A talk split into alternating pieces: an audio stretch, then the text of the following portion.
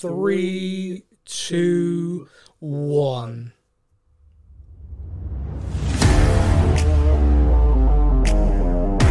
Welcome to the Spurs News Podcast, your home for all things Tottenham Hotspur. Now, here are your hosts. Hello, everybody, and welcome to a new episode of the Spurs News Podcast. I am Sam, returning once again, but joining me today, it's my partner in crime from a different podcast, but joining me here on Spurs News, it's Step In Stefan. Another day, another podcast, my friend. How are you doing? It is, it is for us, yeah. Yeah, we're doing like Yeah, one a day at the moment. It is, but it's a very it's a very different audience here. Uh, for those who don't know, me and Stefan do a entertainment podcast together where we talk about uh, Marvel, Star Wars, basically lots of nerdy stuff. Um, uh, the Witcher, Lord of the Rings, uh, you name it. You can find a website www.stuffandthangspodcast.com. Uh, check it out if you're interested. You might find us there and find it amusing, enjoy it. We know a few people have crossed over, but that advert for my side hustle aside, this is the Tottenham podcast. This is Spurs News. Uh, Matt, unfortunately, is still unwell, so uh, sending in my best wishes. I'll get well well soon, soon, Matt. I know yeah. you're listening. Uh, but yeah, you're here with me, buddy, and we're talking about Tottenham. Our, our other, our other, other love. yes, we, you say love. It's one of those ones where, you know, do we do we love it or do we put up with it at this point? It, like, it's it, it's it's an abusive relationship. I feel. Um, it, it's definitely one that's gone toxic over the years on numerous occasions, and I and I keep taking her back. yeah, I feel that. but one. um, I'm I'm not sure. I'm, not sure where I feel right now. But About one of the things. out of every ninety minutes, I dislike it. Yeah, Now that, that, that's an interesting conversation. We'll come on to that. Um, one of the things I've promised listeners of this podcast I'm going to do, and I'm going to try and stick to it as best as my memory will hold, is we're going to open the show with fan comments and questions because otherwise I get to them at the end and I'm like, oh, I've already talked about this, and I and then I feel bad. so here we go. It is time to head across to our social media.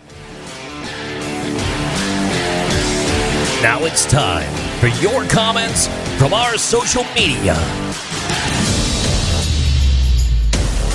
Now I normally ask Matt this, so I'll ask you: Facebook or Instagram? lovely Laura. Let's go Instagram. Okay, we open up with Instagram and we have a comment from Jake Bennett17. Jake says, Hello, all. Good start, Jake. Strong start. Nice, nice. Hope you're all well. Yes, yes. He's polite. I like this guy. Yeah, very nice. Good to see us come back from a couple of sticky situations, coming back to beat Bournemouth and then Marseille. One thing that had been bothering me was our lack of adaptability in terms of our approach, play style, on the counter in brackets, which, by the way, I think we're brilliant at when it works. But sometimes it doesn't work, which is fine, but we haven't changed until recently, making changes at halftime, which is great basically I feel like we can be we can be too predictable and if we don't score first we have struggled. Would you guys like to see us set up differently and be perhaps a little bit more aggressive and more on the front foot instead of trying to play on the counter? As always, great work on the podcast and come on you Spurs. Um okay mate. Well, I I you've heard that question. Yep. What it's, it's an interesting one. What, what are your thoughts initially? Um, the the predictability thing is one of those questions where, if you remember under Pochettino, Yeah. everyone used to be able to guess our starting eleven, guess the Yep. exact way we were able to play, and Yep. we played with the attitude of we know how good we are. You change to deal with us. Yeah, yeah, which is a big club mentality, Yeah. basically. So in terms of are we too predictable, I don't Yeah. think that in itself is an issue. No. You know, it's like you look at teams like a Barcelona in their heyday. You knew Yeah. you were going to get tiki-taka football, Yeah. and they were going to literally pass and walk the ball from their penalty box to Yeah. yours, and Messi was going to score. Yeah. Well, the, the example now, of course, in the Premier League, uh, you know how Man City are going to play Yeah. every game. You know how Liverpool are going to play. So, yeah, Poorly. it is. uh, yeah. Don't say that. Not now. Oh, yeah, no, no, no, no. um, Take that out. Not right now. Take that Yeah, out. take Yeah. that back fast. Um, I, I think your point's valid, and I think it is something that a lot of people perhaps overthink and overanalyze. With Pochettino, it was there's there's no plan B, and my argument was always be if your plan A is that good, you then you don't need a plan B. Yeah. you know, if you if you go out and the vast majority of games you win, then you- you're doing the right thing. You know, and every now and again, football's you know football's mental. You only got to look at the FA Cup every season where a phenomenal football team will go and play against a group of clogging idiots who work part time at Safeway and lose. Yeah. and you're like, how? How did that possibly happen? It's because football at the end of the day is 11 v 11. And if one team are so amped up and ready to play, Yeah. and the other team have just dropped their level, a, a team can beat another one. You know, the Premier League does it week in, week out. You look at it and you go, right, I'm going to predict all the scores. Nope. Yeah. Not oh, going to get. Okay, yeah. Yeah, all right, then fair enough. I've just, you know, just think about last weekend Brighton versus Chelsea. Oh gosh, yeah. Did you. Could you have predicted 4 1 Brighton in that game? Four one maybe. That way, no. No, exactly. know? you know, but then you got the X factor. There's a lot of players there at Brighton who had a bit of a point to prove, perhaps, to their old boss. Yep. Chelsea players had played in midweek and had showed up probably thinking they were going to win. You know, going to just we we just got to show up. Yeah. But going to Brighton and winning isn't for every team. Just saying. Um, but I, I, I genuinely, uh, the point going back to this is, are we tactically inflexible? Um, me and you've debated this a lot, so this is kind of fun to bring this to the podcast Yeah. because This is like My- our WhatsApp conversation every time yeah, Spurs play. yeah, basically because because I look at us and, and I and I think to myself, I look at the way we're set up. I look at the way Conte wants us to play, and I'm like, if you've got if your wing backs play to a level, you know, you got them playing to a certain level. In this system, we look good. You know, we look very, very good Yeah. the the issue comes when teams have been able to either nullify the wing backs or the wing backs just haven't been that good. And uh, I don't want to just like single out players and just attack players because people often jump on that like, oh, there's a hate campaign. But I just want to say, at the moment, for example, Emerson Royal, for me, still is not a wing back. He, his his attacking ability, uh, defensively, I think he's probably the best right-sided player we've got. But at, offensively, the guy can't cross. You know, if you compare him to Perisic delivery, it is apples and oranges, isn't it? You know, it is night and day. And you you need that. You know, you like you have to have that ability because if you are relying on your wing backs to be your creativity, you you have to have them create. And Emerson Royal's got a phenomenal engine. That guy can get up and down that flank all day long, but if he can't actually deliver anything, if you like, so for example, if you're a defender, he's right-footed. You think to yourself, right, show him on the inside, show him onto his left, and Yep. I've nullified him. With Emerson Royal right now, you're probably just thinking, Just show him the final third. yeah, show him the yeah, final just third. show, just just just show him because he can't cross. I, you know, I, have got we've no. joke before, haven't we? It's, uh, Emerson Royal is where attacks go to fizzle out. Well, it is, you know, and and, and again, I, I know it sounds like I'm being uh, like attacking him because other players like Matt Doherty is a good offensive wing back, but he is a good offensive wing back for getting in the box. So Yeah. like Matt Doherty delivery is really poor. However, he will, he can arrive at the back post. He's got a real aerial presence. He's great. He can get goals that way. Yeah. Yeah, you got it. Yeah, so in theory, Perisic whipping the ball in and Doherty arriving should work really well. But it just you need that threat from both sides because otherwise teams can set up and go right. Perisic is the threat, mark him out the game. Emerson Royal can't cross. Just let the guy. You know, if he wants to run up and down all day, let him. Yeah. just and and that's kind of where the issue is because if you nullify Tottenham's wing backs at the moment, or they're just not able to do what we need them to do, then we don't have that creative spark in the middle. You know, Højbjerg and Bentancur are not players like Eriksen who are going to unlock a defence. They've both got the Although ability. Bentancur is doing more of that kind of job and they're breaking forward at the moment, but it's out of necessity more than ability, I think. I think Højbjerg and Bentancur both have the ability to come forward and be better pressing higher up. But that in itself Yep. is a slight system change because I think they're only comfortable doing that when you add a Bissouma, when you make it a three in the middle. See, for me, I would love saying about um, the question asked about like formations Yeah. and stuff. I would love to see us play a five-two-one-two. So at the moment, we're kind of playing a five-three-two or the five-two-three. Yeah. I would love to see us play a, a Bissouma and or Skip and a Højbjerg or something or Yeah. a Bentancur as the two, and then allowing one of the other ones to sit behind a strike partnership Yeah. and kind of, or even if if Son, Richarlison, all that are all fit, Yeah. dropping Kane into that position, Well, dropping Kane back and yeah. letting Richarlison and Son go, you know, That, that for and me. playing that sort of formation, or or in January we cross everything Yeah. and we get a, a centre attacking midfielder sort of player coming, a creative player that can play that role If um that just links it all. Yeah, no, no, it's it, you're you're absolutely right. I mean, that's kind of that's kind of where we're at, and I think that is where there's an element of frustration when we're watching us at the moment, which is, um, you you and I just before we started recording, we're talking a little bit about stats and stuff from the the Bournemouth game, which shocked us. Um, Yeah. ju- just just to recap that, mate, if you've still got it in front of you, the Bournemouth game, right? Now, everybody listening, right? Before you say this, just everybody listening, what do you think our percentage of possession was in that game? You know, we were 2 0 down, we battled back to win 3 2 in the second half, but the whole game, and I would predict most people will be thinking 50, possibly a little bit less. What, Yep. what, what was our possession stat in the game? 70. Yeah, We absolutely, I mean, if you look at, so all the stats here, I've got like um, shots, shots on target, amount of passes, passing accuracy, corners, all of those stats.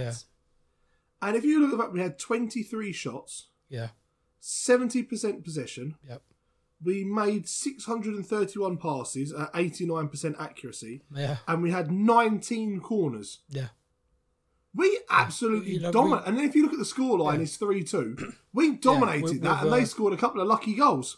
We, we did. I mean, it's, it's it's kind of a crazy thing because again, anyone who watched that game would class that as a game of two halves, and yet Yeah. it was one 0 at half time. They scored straight away in the second half. Everyone's like, "Oh, Tottenham are so much better in the second half," and it's like, well, they didn't They start. the 49th minute. yeah, we didn't start the second half that well. You know, they they they got a goal again. So it's it's kind of a strange thing at the moment where you know if you're watching it, uh, you know the Marseille game for example, and we're going to go on to these games in a little bit more detail in a minute. But the Marseille game, that first half was just so bad to watch. Like we couldn't string two passes together. It was so frustrating.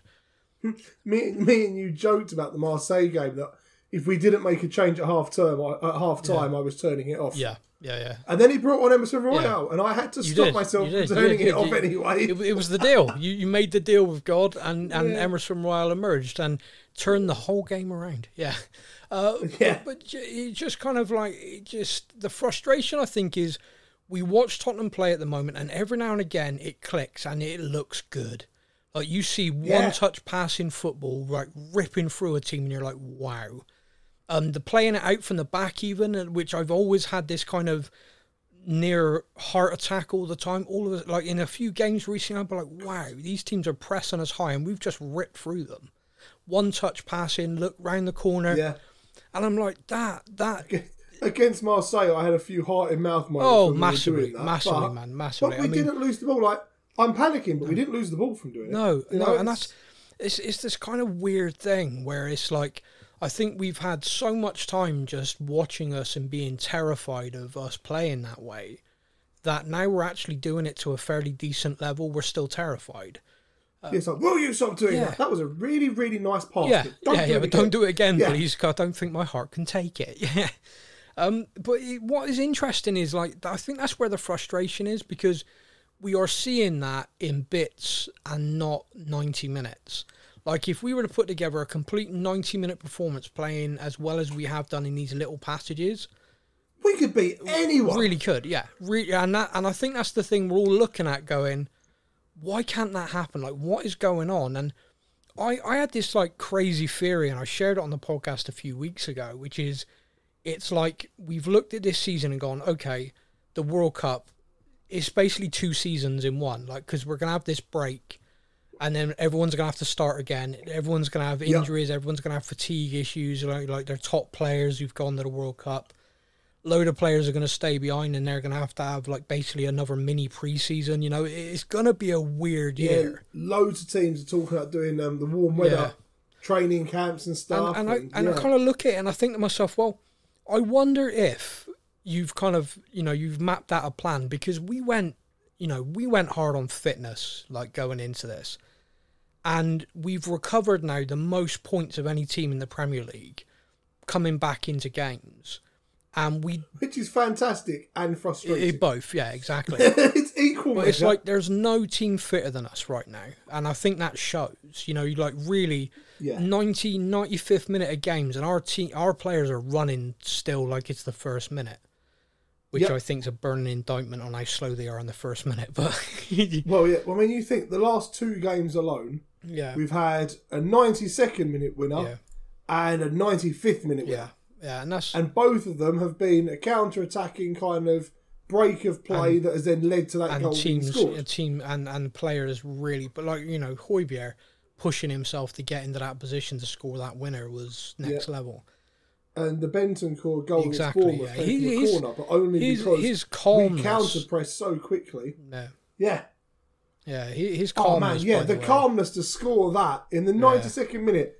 He didn't power blast it like we saw um, Højbjerg against Marseille. Great opportunity, just hit it as hard as he could, Yeah. cannoned off the crossbar. Yeah. I called him many words. I You apologise did, for. yes, yes, yes. wh- Yeah. Which later I had to retract. yeah.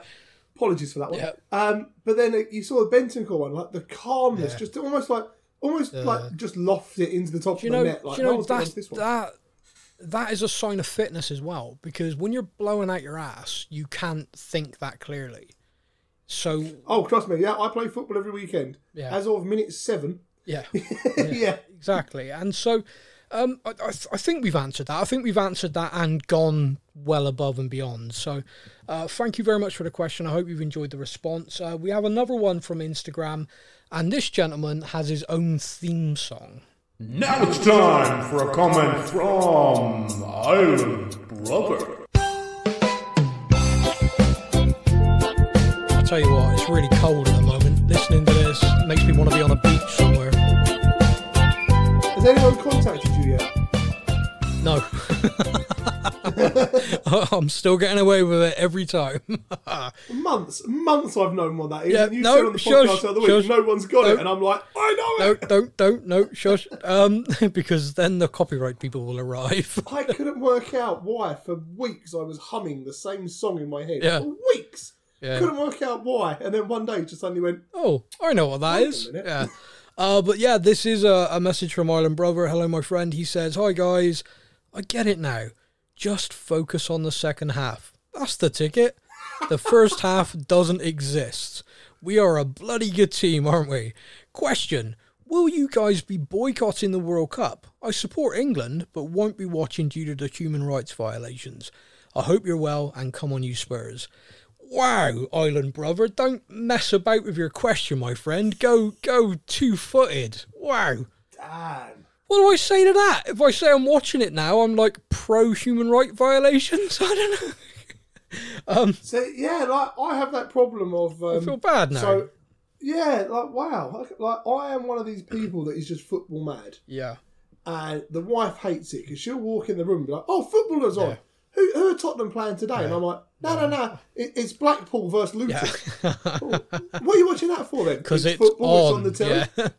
You know, why do you think? I've got a baby due during the World Cup, and. I've already said You if do. the baby comes early or delayed, like uh, it is due bang in between the second final, the semi-final, and the final. yeah. So a couple of days either way, we're having a home birth. That TV is going to have football on it. Oh, wow.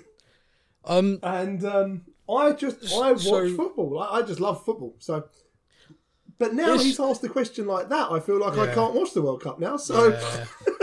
yeah, well, well I, I, Island Brother, you've guilted us into not watching it. Oh no, tr- truthfully, truthfully now, yes, I will be watching it. Um, I'll be watching it because it's one of those things like the Olympics, the World Cup, stuff like that. I, I, I watch. Um, I don't know anything about Winter Olympic sport, but when that's on every four years, I become a damn curling expert. You Mate, the curling.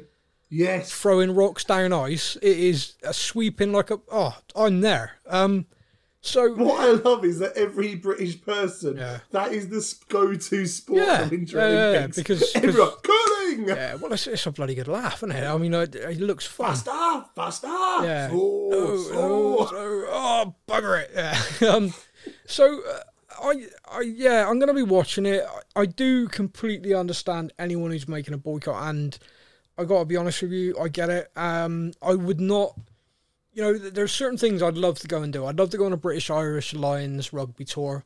I'd love to go and watch England play in a World Cup football. Um, this is one I would never attend. Like this, this tournament, I do not agree with. It should never have been awarded to them. It was totally corrupt. We all know that. Oh, completely, yeah. And but people have literally died building these stadiums. People have literally suffered. It is disgusting what has happened. And now Yeah. to see, you know, uh, fans who, who, you know, gay football fans and people like that are basically now being told, look, if you travel, please don't be, basically, don't be yourself in public. it, It's- it's a- absolutely. it's an incredibly difficult thing when you think about the message of football is supposed to be inclusivity. You know, it doesn't matter your background, doesn't matter your ethnicity, doesn't matter anything like this. You're all part of a football Yeah. family. And how they can try and portray that message coming from a country with, like you say, the human rights records, with their with their views on LGBTQ plus people and everything like that, it's it's kind of like it's impossible to have that. Now, that being said, yeah, I find gonna. it, it's difficult. Go on, you finish first. Well, no, I was just going to say. Now that being said, I will caveat that, and I will say this: that when you travel to anywhere in the world, you have to respect their their laws. Okay. Now, whether you Yeah. agree with them or not is a separate issue for me. Like, so for example, if anyone comes to the UK, they have to obey our laws, and everyone here, you know, you think about think about people like, oh, bloody foreigners coming over here. Uh, you know, you've got to obey the UK laws, the laws of the land. And like I said, do I agree with them? No. Are they the laws there? Yes. So if I was traveling there, I would have to obey their laws, like drinking in public. You know, there are so many things that are just so so different and alien to to our culture here. But it mm-hmm. is is there now? Should they have ever had the World Cup? Absolutely not, in my opinion. Can FIFA continue this? Oh, football's a game for everyone. Right now, I think it's hypocritical beyond belief, and to be quite honest, actually to the point it's almost disgusting that they're Yeah. doing that. The fact that Harry Kane has said he's going to wear a rainbow armband and is being told that for every game he wears it, he's going to get a massive fine from FIFA Yeah, it, it, it's not good. It's like none of it's good. Uh, the whole situation's terrible. But like I said, I, I will be watching it. I will be watching England up until we get knocked out. So probably just a couple of weeks, probably about the three, games. Yeah, yeah. yeah. Uh, sorry, mate, I interrupted you. No, I was actually going to say pretty much exactly the same as what you did. Oh, okay. Um, I'm lucky. I've been on quite a few holidays abroad. Um, I've been to countries as as far out as Ghana, Yep. um, Jamaica, America, those sort of you know, places. And each time you travel somewhere, Yeah. you you obey. You have to obey what their country is. You have Yeah. to respect and obey the, the culture of the country. Yep. Now, do so to that extent, I understand what they're saying with the LGBT Yep. The alphabet mafia. Go with that. the that. alphabet mafia. Yeah, I understand what they're saying with that. You know, don't go out in public and openly. Yeah. You know, I understand that. It is it correct? No, you should be able to be yourself freely wherever you are. Yeah. However, if that is the country's culture and beliefs and Yeah. stuff, you kind of Yeah. have to accept that if you're planning to go there. The Yeah. human rights issues and the stuff that's happened around the stadiums, I think, is a completely different matter. Yep. And it's awful. If the things that are being reported are the truth and everything else, then yeah, it is awful, absolutely awful. I agree. Um, but like yourself, I'm, I'm a, it, it's the World Cup, and I'm a football fan, so I will Yeah. be watching the football, and I I'll be watching the fo- football, hoping that the players use the stage they have Yeah. to to put messages across. You know, Harry Kane and the armband, that Yeah. sort of thing. I, I think I think they will. I'm just uh, it is yeah. It's, I want it done in the correct way, if that makes sense. Yeah. Um, okay. So hopefully we've answered that, and hopefully uh, I've not offended anyone because I normally do. I try not to. I do try not to. I, uh, I, I have a I have an amazing ability to do it, even when I don't mean to. Uh, heading over to Facebook, we have Tom Perks. Tom says, with Pierre Emile Højbjerg seemingly talking to the press on an awful lot at the moment, do you guys think that he will be Hugo's successor as club captain? P.S. How good was that goal? Come on, you Spurs. Uh, firstly, that goal was great. um, love that goal. Yeah. Secondly, as captain, um, I, I, I don't know. Um, him doing press duties is nothing new. Um, possibly you're just noticing it more, but you have quite literally at the end of every game a kind of scrum where players walk through and they can choose to stop and speak to journalists or not, or they can keep going. Uh, Højbjerg is someone who on a regular basis will talk to journalists. Um, Harry Kane rarely does it, but when he does, you know, you'll see it everywhere because he rarely does it. um, Eric Dier, Eric Dier talks to the journalists a lot. So, um, yeah, you do have certain players who are more comfortable doing that. Hugo doesn't, which is kind of funny, but he The le- captain. Yeah. he leads by example. Um, and when he's when he's called upon for press duty, he steps up. You know, he doesn't shy away from it, but at the same time, he's not going to go looking for journalists. you know, he's kind of like, Yeah. Yeah, I just want to get home to the kids. and if you've seen his wife, you'll understand why he wants to go home. She's beautiful. Uh, but He just let someone else drive him. yeah, yeah, please, please let someone else drive him. yeah, let's let's not celebrate too much. Hey, hey, boss. Um, uh, but he, um, yeah, uh, I I don't know. I don't know on that. It's such a such a interesting question because Lloris has been our captain for such a long time now and served us so immaculately. I don't like thinking of him gone. I know we have to. I know we all have to think about it, but it's just kind of like, nope, he's going to live forever and he's going to be our keeper. I, I was a bit like this, you know, like, realistically, realistically, I think we've probably only got another one or two seasons past this uh, one. I think, I think, I think one. I and then he goes back to France. pers- personally, mate, I think after this World Cup, I think we're gonna. It's yeah. I, I think, I think next season, I think next summer we're we're gonna be trying to sign a replacement. And, Yeah. and I and I know um, who I know who we want by the way, and I just cannot see it happening in a million years. And that's I'm curious. Oblak from Atletico Madrid. Do you know what? I didn't realise he was only like 23, 24 years old. I genuinely, he's been around forever. He's older than that, isn't he? No, Oblak. I'm sure it's Oblak's only like in he's only in his like early twenties, but he's been around forever. No, that can't be I, true. I'm googling it. One second. He's twenty nine. Is he? Yes. Oh, okay. God, you, you you had me thinking. Well, we definitely ain't getting him now. But um, twenty nine for a keeper, by the way, you, you're at your peak. Um, twenty nine going up to like 34, 35 is kind of like goalkeepers. Yep, still very good. Uh, but yeah, that's that's who the club like. Um, Atletico Madrid letting him go. Uh, I, I just don't see it personally. Unless the key, unless he himself wants to play in England. So I just realised I was thinking of the Spanish keeper, Okay. Simon Okay. Unai Simon. He's only 25. That's who I was thinking of. Okay. Don't worry. All right. Moving on. Wrong, wrong keeper. Um, but yeah. So so uh, captaincy. I, I don't know. I mean, to me, if he signs a new contract and if he's happy at the club, then I think Harry Kane takes the captaincy. Um, That's the obvious answer, isn't it? But I don't see who other than him would Eric Dier. Eric possibly? Dier, possibly for me. Um, I, I I don't know. I'm kind of. a really a bad shout. I mean, I mean, Gary Mabbutt's still captain to me, so I mean, I, I don't know. I just, uh, yeah, I, I, it's it's an interesting one. It's one of those things where I think a lot of it comes down to the manager. So, the manager, I remember um, Alex Ferguson talking about Roy Keane as basically being an extension of him on the pitch.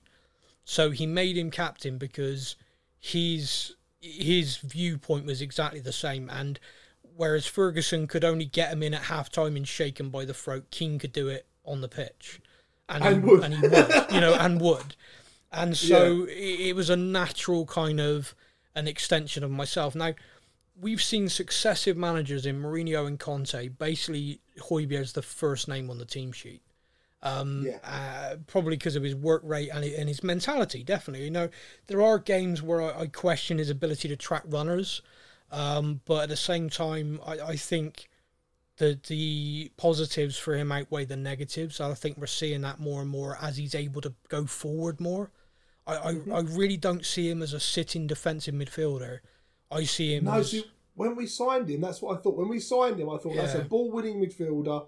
He's going to sit back, defend, almost take on. Remember, like the, the Wanyama Yeah, and yeah, yeah. Dembele kind of sitting back, defending, helping the defence. yeah, The more this season's gone on in particular, the more I'm seeing him making these run forwards and appearing at the edge of the box. And I'm like, I've got this guy completely wrong. yeah, He's a box to box midfielder, not a, holding midfielder at all. yeah.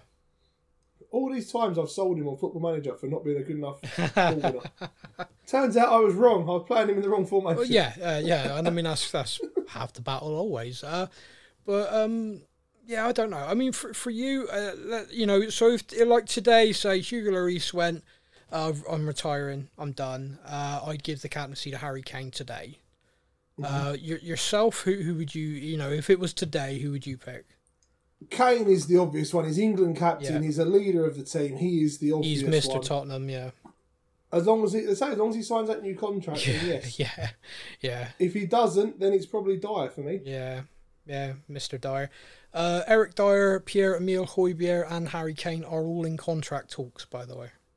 Yes. Just just putting out there. I think it's in the press, but there Yeah, you go. Real Madrid have uh, lined themselves up for Højbjerg, and all of a sudden we're in talks for contract renewal. Uh, that, that's it fine. makes sense. yeah, that's, that's that's a clever agent, isn't it? um, That wasn't it just. okay, uh, so uh, our final question on Facebook comes from someone else who has their own theme. Here is a question from Ryan Miller. You all know what time it is. It's Miller time. Ryan Miller says, What's your view on why we play so differently in the second half to the first? It's like watching a completely different team. Uh, yeah. Uh, Stefan, why do you think that is? First, my first view is the guy that done the uh, voiceover for that one. What a star! Yeah, definitely. Um, yeah, no, it's so frustrating. Like this whole first forty-five minutes to the second forty-five minutes, it's such a frustration. It's like it's almost like we're sitting back for the first like. So I have a theory. Okay, I have a theory. Let's, let's Bring go it it. My my theory is we know how good our fitness is. Yeah. So it's almost like we are setting up the first half Rope it up. as if to say, let them in. Let Yeah. them in. Let them run themselves ragged. Yeah. We will just defend where we need to. Keep giving them the ball. Let them run around and pass the ball around and let them use their legs. Yeah. And then in the second half, when our fitness kicks in, we know that we've got those last 20, 25 minutes where we're going to be sprinting and they're going to be struggling to jog. I, I mean, That's where we'll do the damage. I mean, don't get me wrong. I love this theory. I love the idea of an instruction being, yeah, just keep giving them the ball back. It's fine. just let them have it outside their box and let them run around with it, sort of thing. Because if you watch us play, how often are we giving the ball away in the final oh, third? oh, don't. It kills me. Yeah. It and it's like I, kills it, me. It does like it's a genuine theory now. I watch us give the ball away in the final third so often, Yeah. and then they counter attack at absolute full pace. Yeah. But we've got three defenders sat there, which are most of the time just mopping it up, Yeah. giving the ball back to the forwards who lose the ball, and they counter attack at speed again. And then Yeah. we're looking at the goals we scored. So against Bournemouth, Yeah. 57, 73, 92. You know, it, it's almost like we're getting to like around the 60th minute of the match, and our fitness is really kicking in. Theirs is going, oh crap, we've been running for the last hour. Yeah. And it's kind of like that as well again against Marseille. The goals, 54 minutes, 95 minutes. Yeah. And I, I, I really uh, hope um, that that's not actually our tactic of I mean, I mean, uh, and then hit I mean, it's a half. fun.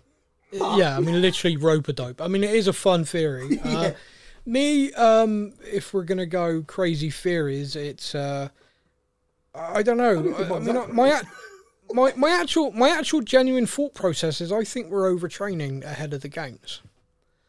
I think. I, I had this thing, and, and this is so, don't get me wrong, this is so far removed from professional athletes, of course. But I, when I was playing rugby and I was younger, I was I was signed, and when I got signed to this club, I went from doing training three nights a week to daily, and Yep. On the actual game days, I used to, you know, show up, do a warm up, play the game. And we had this coach come in who basically was like, no, you come in er- in the morning, we do a training session, and then you then travel, you do your warm up, and then you play. And so I do like an hour to two hours in this morning session and then go play a game later in the day. And the whole idea of this was this kind of getting you up, your metabolism, getting you getting yourself ready and in this kind of zone. And and but I would struggle at the start of every single game, where my legs felt like lead. But I would get more, I would get stronger as the game went because I was like, I don't know, it was like the fitness levels kicked in. But I, it, I was basically being overtrained, and Gotcha. when when that changed, I never had that issue. And I do wonder because there is such an emphasis from Conte on fitness and fitness and fitness. I mean, I've got no idea what the pre-match routine is, but it just kind of feels like perhaps they're doing something. Hell, If you can go do a half marathon yeah, before twelve, yeah. Perhaps, uh, go for the three perhaps, perhaps their, Yeah. perhaps their breakfast is too heavy. You know, it just there is something that is clearly, clearly an issue. There's too many Weetabix. Yeah. Yeah. Yeah, but just you, you watch us, and it is. Uh, Ryan just said sometimes it's like watching two completely different teams, and it is. And the, Yeah. ninety percent of the time it is the same players. You know, half time you'll send out the same eleven, and you're like, where was this urgency? Where was this Yeah. fight and desire? Um, do they do they need to have a rocket rammed up? You know, does it take forty five minutes to warm up? So there is something in the routine somewhere which is failing. And I think a good coach and I think a, a good setup needs to identify what that is, or it's or it's your idea, which which is the more I think about it, the more fun it is. Really, Yeah. Goes, Conte at the beginning of the match. Now remember, guys, Yeah. edge of their box, give it away, let them counter. Remember, Yeah. edge of the box, give it away, let let, them, them counter. yeah, let them let them And when it us. gets to an hour, stop giving them the ball Yeah. and punish them. Yeah, I just the the idea of that would just be hilarious, like a behind the scenes thing at the end of the season, and we were like, I knew it. um, so we Harry have Kane and Son are like, but I could have scored more goals this season, but the gaffer said don't score before the 55th minute. yeah So yeah I'm not allowed. Yeah, I, I, any I shots got I, fined hit. last week. Yeah. Um, so we have had a couple of games, and we we've talked about them a lot already, but. Both games have been comeback victories. Uh, Bournemouth, we went 2 0 down, coming back to win 3 2. And then in the Champions League, we went 1 0 down in a ridiculously hostile atmosphere, by the way. Would it just Um, like it's yeah. becoming more of a thing now as well in European fixtures. But what Yeah. I see the thing is like people say it's become more of a thing now. I don't see it in England. Like I don't know if it's because it's just not reported as much. Liverpool. But like I, oh yeah, yeah, yeah. in England, Yeah, you see it. um, you don't really see it as much. Yeah, yeah, This whole you know fireworks outside the hotel two times during the night to keep Yeah. them disturbed and fireworks. Out, I remember the, listening to the commentators. And it was like, you know, the fireworks at the start of the game was making him jump. And by the 30th minute, it was like, oh, another fireworks just gone off. Well, it was it was so loud. It was like bombs going off because they're Mm. echoing, and I'm like, Jesus Christ! I can't take a bottle of water into a stadium here. What the? How in the fucking are people getting flares and fireworks into stadiums? Yeah. And maybe it's a question that- I don't even, the, even if they're setting them off outside, well, yeah, even if they're setting them off just outside and aiming it over the stadium, it's still a case of surely, surely there's a safety protocol. Surely somewhere. that shouldn't be happening. But regardless of, I mean, the atmosphere was insane. It was so hostile. You know, um, the Marseille fans came and really were the twelfth man. Um, you know, really made an impact. Um, Yeah. I I felt that we gifted them their goal uh, through errors, compounded by Ryan Sessegnon seeing the ball out even though it was a corner. Uh, Coming they, off Bissouma's foot, yeah. they then take it quickly, boom, and score. Um, which you know we just weren't set. No one was marking that guy, and so I, I kind of looked at that and I was like, you know, this this is literally the definition of my frustration with Tottenham this season, which is we've looked uh, apathetic, lethargic. We've looked like we're not really in the game. Um, Yep. and we've conceded a goal through our errors. You know, they they, yeah, they they were creating chances, but you know Hugo had dealt with it, which is what he's there to do, and we limited them really to kind of like He made efforts some from great range. saves, to be fair to him. He did, Yeah. yeah. he's still still a phenomenal keeper, and I, I, I like I said, I'm kind of watching it, and it's half time, and we're talking, and we're just like, I'm not sure I even want to watch the second half. You know, it's like why, why do this to myself? You know, we're, we're going out of the Champions League. yeah, Um, we joked uh, before the match. We joked him about how um, Hugo had come out and said, you know, this is our Champions League final. We Mm. Yeah, have to win this, this or is we're out. final. Yeah. And we watched the first half. The goal goes in from us not marking at the corner, and it's like, yeah. yep, yeah, we're playing like a final. yeah, that's Yep. Tottenham in a final, definitely. So, um, the the thing that the thing that kind of I guess changed really is the the players came out, and, and although not initially, like initially they kind of came out, felt themselves into the game a little bit, but there was a definite difference in the press and the desire and the aggression. Um, Yeah. Post match, we've learned, like Harry Kane said, that Hugo had a lot to say, you know, about how the team needed to be more aggressive. And also, the message was like, we fought hard to get into the Champions League. Is this how is this how you want it to end?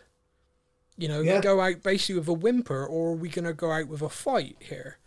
Um, and and they did, and and as soon as they did that, the game changed. Like Marseille, yes, they still did create a few chances in that second half, but it was we really dominated. Like we really got into them, and we looked like at one point we could have easily won that game two to three times. And it had got to that point Yeah. where I was dreading it because I was thinking they're going to score in like the 90th minute. Um, because this I've seen this script before. You know, we we've we've created all these chances. You know, for Kane, for Højbjerg at the bar. Um, you know, we've created these chances left and right. Damn it! You know, we've had our we've had our chance. We, we're gonna we're gonna lose this. Um, but no, Højbjerg goes through. And by the way, what a finish that was! That was a really good finish. I I didn't expect that finish at all. No, not at all. And and so I, I mean, absolutely over the moon. Absolutely over the moon with that. Um, fr- frustration that we're still not able to put a performance together for ninety minutes. Yeah, But- I mean, I'll, I'll do Matt proud by um, bringing you a couple more stats from the game. Well, let, let me just let me just finish what I was going to say, and then definitely. Yeah. But what I was going to say is, it's one of those things where this is an away game in the Champions League. There are no easy fixtures in the Champions League. You know, we talk about it in the Premier League, but like in Europe especially, the Champions League, there's no easy game. Everybody is playing. Everyone is amongst the best in their country, and they're representing their country. And when you're away in the Champions League, you know, in that kind of atmosphere, to go a goal down and to come back the way we did, you know, Oh, yeah. I know you're about to go through the stats, which are going to be like reading hell, I imagine, but I, I'm kind of delighted. I kind of look at that as the result and just think that's what a what a, a perfect European away performance. You go away and you just get a result, you know, and that's I mean, yeah, and that's kind look, of- we've had two games. Both games we've come from behind to Yeah. win and collect three points in both games. yeah, Really, what more can you ask for? yeah, Bournemouth is not an easy place to go because it's such a small ground. It's such an enclosed ground, yeah. and they're not playing bad football at the moment. No, Really, not at all. No, no, not at all. We we saw that and and Marseille, like that was hostile in Marseille, wasn't it? So you know, it's yeah, yeah. So in that you, sense, you, yeah. you have you have some stats from Marseille. game. So the Marseille game. So shots, we only had seven shots to their sixteen, yep, of which three were on target. We scored two. yep, Marseille had four on target, scored one. yep, Possession, we only had thirty six percent. yeah, Now I understand again, like you say, an away game in the Champions League. There is no easy away games. Um, you think uh, Real Madrid won it last year and they lost away to Sheriff yep. Maccabi in the group stage. No, there is no easy games. no, But thirty six percent possession, that's that's low even for Spurs. it, it, it's low, but at the same time, you know, you look at that. They had all that possession and they created four shots on target all night. Yeah. So that tells us our defence Yeah, did well. Yeah, Considering our defence was kind of missing the Romero and stuff. Yep. Um, you know, Lenglet, I think actually had quite a good game. I agree. And Uh, take away him scoring the goal, yeah. Even ignoring scoring the goal, defensively, I think he had quite a good game. I agree. Um, Dier playing out more on the right than his central normal position as well. I thought did well. Agreed. And Davies is Davies, and I love Davies. So You know what you're going to get with him. He's going to give everything. yeah, completely. Um, but yeah, looking more at, at the stats as well. Like we had, we didn't have many corners on the game. We had three corners to their nine. Yeah. Um, passes we made about half the amount of passes they did because obviously they had a lot more possession. Yeah. But we came away with a with a win, three points and top the group. Yep. What, what more can we ask for? No, and, and that's the thing. You, you look at that group table and you look at it and you go, oh, wow, you know, Tottenham were the favourites to top the group and, and they've done it. But, I mean, it doesn't tell the story. I mean, Sporting Lisbon were excellent in every game I watched them play. Frankfurt were excellent. And Marseille were excellent. You know, there, there was there was four good teams in that group. Uh, yes, we were favourites, and yes, we finished top. So, it, to the me, fact that on the Sorry. last day of the group, on Group Day six, yeah, all four teams at one point Yeah, were could- top of the yeah. group and going through yeah, exactly. during those yeah. ninety minutes. That was crazy. Like that's what you want from the Champions League. I mean, That's I right, like that's how you want it to be, yeah. Game four as well. Oh, massively, yeah. I mean, I love it. The first four games won, and then the last two send out the youth. Uh, Yeah, but um, the major downside from the game, of course, was the injury to Sonny. Um, Mm-hmm. Son Heung-min uh, went for a challenge and caught a guy's shoulder and has fractured uh, sort of around his eye socket and needs surgery. Uh, that surgery is happening in the next few days and keeping everything crossed for him that the surgery goes well and therefore he'll be able to make the World Cup for his country because uh, it means the world to him. Um, he Yep. is he's the captain of his national team going to a World Cup. I mean this and was he's twenty nine now as well. So you know he's kind of It's prob it's probably his last. You know, uh, who knows? But probably, probably his last one. Certainly, probably the last one as captain. But he he's phenomenal player. Such a lovely, nice guy as well. You, you know, you just want him to be okay. yeah, I'm, I'm hoping surgery and then a mask he'll be able to. I hope to so. the World Cup. let- Let's let's hope so. Now Bentancur grabbed his hamstring in the game as well, so uh, Bentancur Mm-hmm. is being assessed. Uh, Sonny's getting the headlines, but Bentancur's been one of our best players this season for me. I would say our best player. I would say our best player. And is potentially going to be a massive, massive loss if, if he's ruled out. Um, so he's being assessed at the moment. On the injury front, uh, the news is out now that Cuti Romero won't play for us before the World Cup. He has a muscle strain. Is that Um, the um, don't want to miss the World Cup itis? basically, yeah. Um, Yeah. Now, Argentinian players would appear to have some sort of either massive fear factor or uh, an unrequited love for their national team that when it gets close to major tournaments or anything like that, they all seem to do this. Um, You know, we've seen Celso basically steal a living from us, go away on international duty, and come back injured every single time. Um, and you showed me yesterday. There's a list of something like six players. Is it the Argentinian players who so. are current, more, possibly more than that actually. yeah, Yeah. who are currently injured but are all expected to be available for the first game of the World Cup? Yeah, Di Maria, Ocampos, Paredes, Martinez, Romero, Foyth, De Paul, and Lo Celso. Lo Celso. So uh, it's, I mean, it's kind of, injured more times than not anyway. So you yeah. know, So I'm, I'm kind of like I'm kind of like looking at that, going, "Come on, really?" Um, when I've, you I've see, been told Brazil has a very similar list. Yeah, yeah, yeah. No, I, I know. Um, but like you look at Ben Davies, Wales going to a World Cup. That's once in a lifetime. But he is running himself into the ground for Tottenham right now. Harry Yeah. Kane is going to be captain in England at a World Cup, and he's running himself into the ground right now. Højbjerg for Denmark. So there's a mentality thing there, and I'm I'm disappointed. Cuti Romero is a player I really like, and, I, and I'm kind of disappointed in this. Now, I'm sure he does, you know, because physios would quickly go, "You're fine."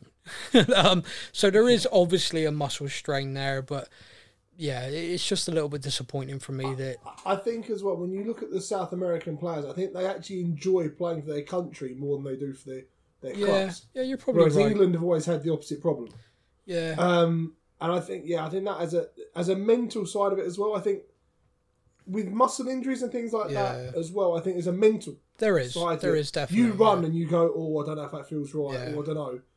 And I think that's a lot of the problem as well. You- You're you're probably spot on, mate. Um, the next game is Liverpool, which is a fixture which has been a bit loathsome for the last few years.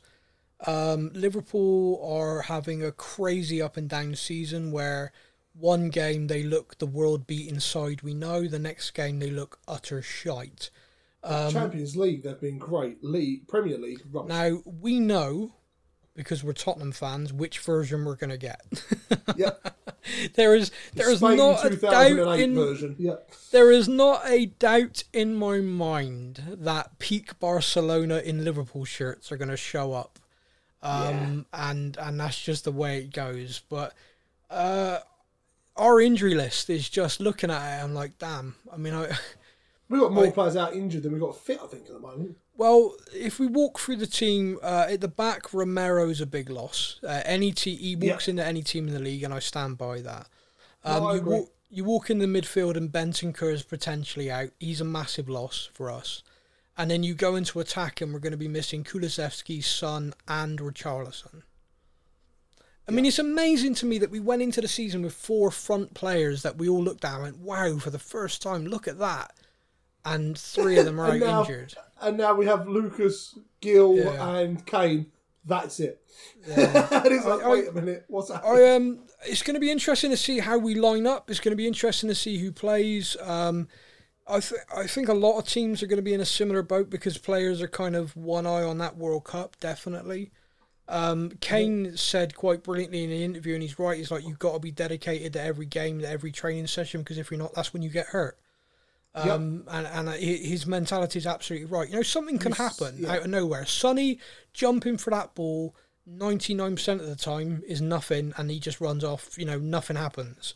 On that Yeah. particular occasion, he caught a shoulder and is hurt himself.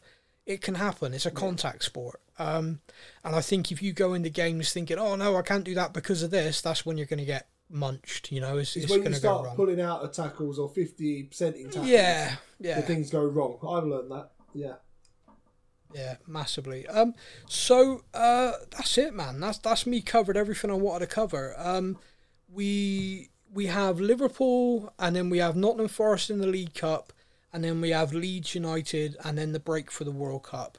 Um, this this week for me, sorry, these three games for me are kind of every game's a big game right now. When, when we're trying to compete for everything we're competing for, they're all big games, but if you can go into that World Cup with still in the League Cup, so if we can beat Nottingham Forest, so uh, and don't get me wrong, I think Conte's going to write it off. Personally, I think he's going to field a, a youth team. Genuinely, I do. Well, against Forest. Yeah, Yeah, probably. I, I, I genuinely do. I think, I think with the fixture pile up, the fatigue in the first team, I, I genuinely think he's just going to write it off. But that being said, if we could go through, then we go into that World Cup with a situation where we're still in the you know in the top four fight. We are still in the League Cup, Yep. still in the Champions League. It's literally all the box ticked, isn't it? You know that is kind of exactly where we needed to be. Um, and all the fans are moaning that we're not playing well enough. So doesn't that tell Yeah. you if we So, can you know- that extra gear? whew, Yeah, and and like I said, after this World Cup is new season. It, it's like a it's a it's a start again, and so yeah, we've got that opportunity to go bang, clean slate, off we go again. And every club's going to be dealing with that kind of World Cup hangover. Some, you know, there might be some players who've gone and won the thing, and they'll be, you know, well, hey, I've already done my job this year. What do you want me to play again for? You know, you, Well, you- yeah. mentality wise, it's going to be massive. It's going to be such a strange season, and I've said it so many times, but I stand by it. It's just going to be so odd. Um, my yeah, uh, my I'm- main thing is we've seen what we're like in second halves. Yeah, exactly. So second half of the season, dominant Tottenham. That's Uh. But but we're there. We are there and we're fighting. Um, and we got an opportunity to to really progress. If we can beat Liverpool, beat Leeds, beat Nottingham Forest, then that's a phenomenal position to be in. I mean. Yep.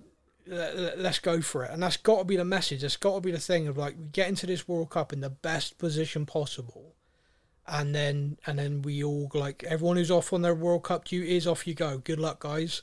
Everyone else, we're gonna have a break, and then we're gonna get back together and we go again. but we go again from a position of strength. So there we go. That's it. That's our podcast. Massive thank you to you, my friend, for stepping in like you so often do. You're a hero. No worries. Uh, no worries. Always good fun. big thank you to everybody for listening. Apologies, the the show's been a bit hit and miss over the last few months. Uh, we, we are doing our absolute best, but uh, we will be back again next week, or at least that is the plan as of today. uh, you all take care, and as always, come on, you Spurs.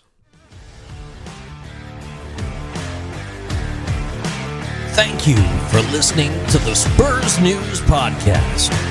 We hope that you enjoyed the show. Stay up to date with all things Tottenham. Follow us on social media. All links are in the podcast description.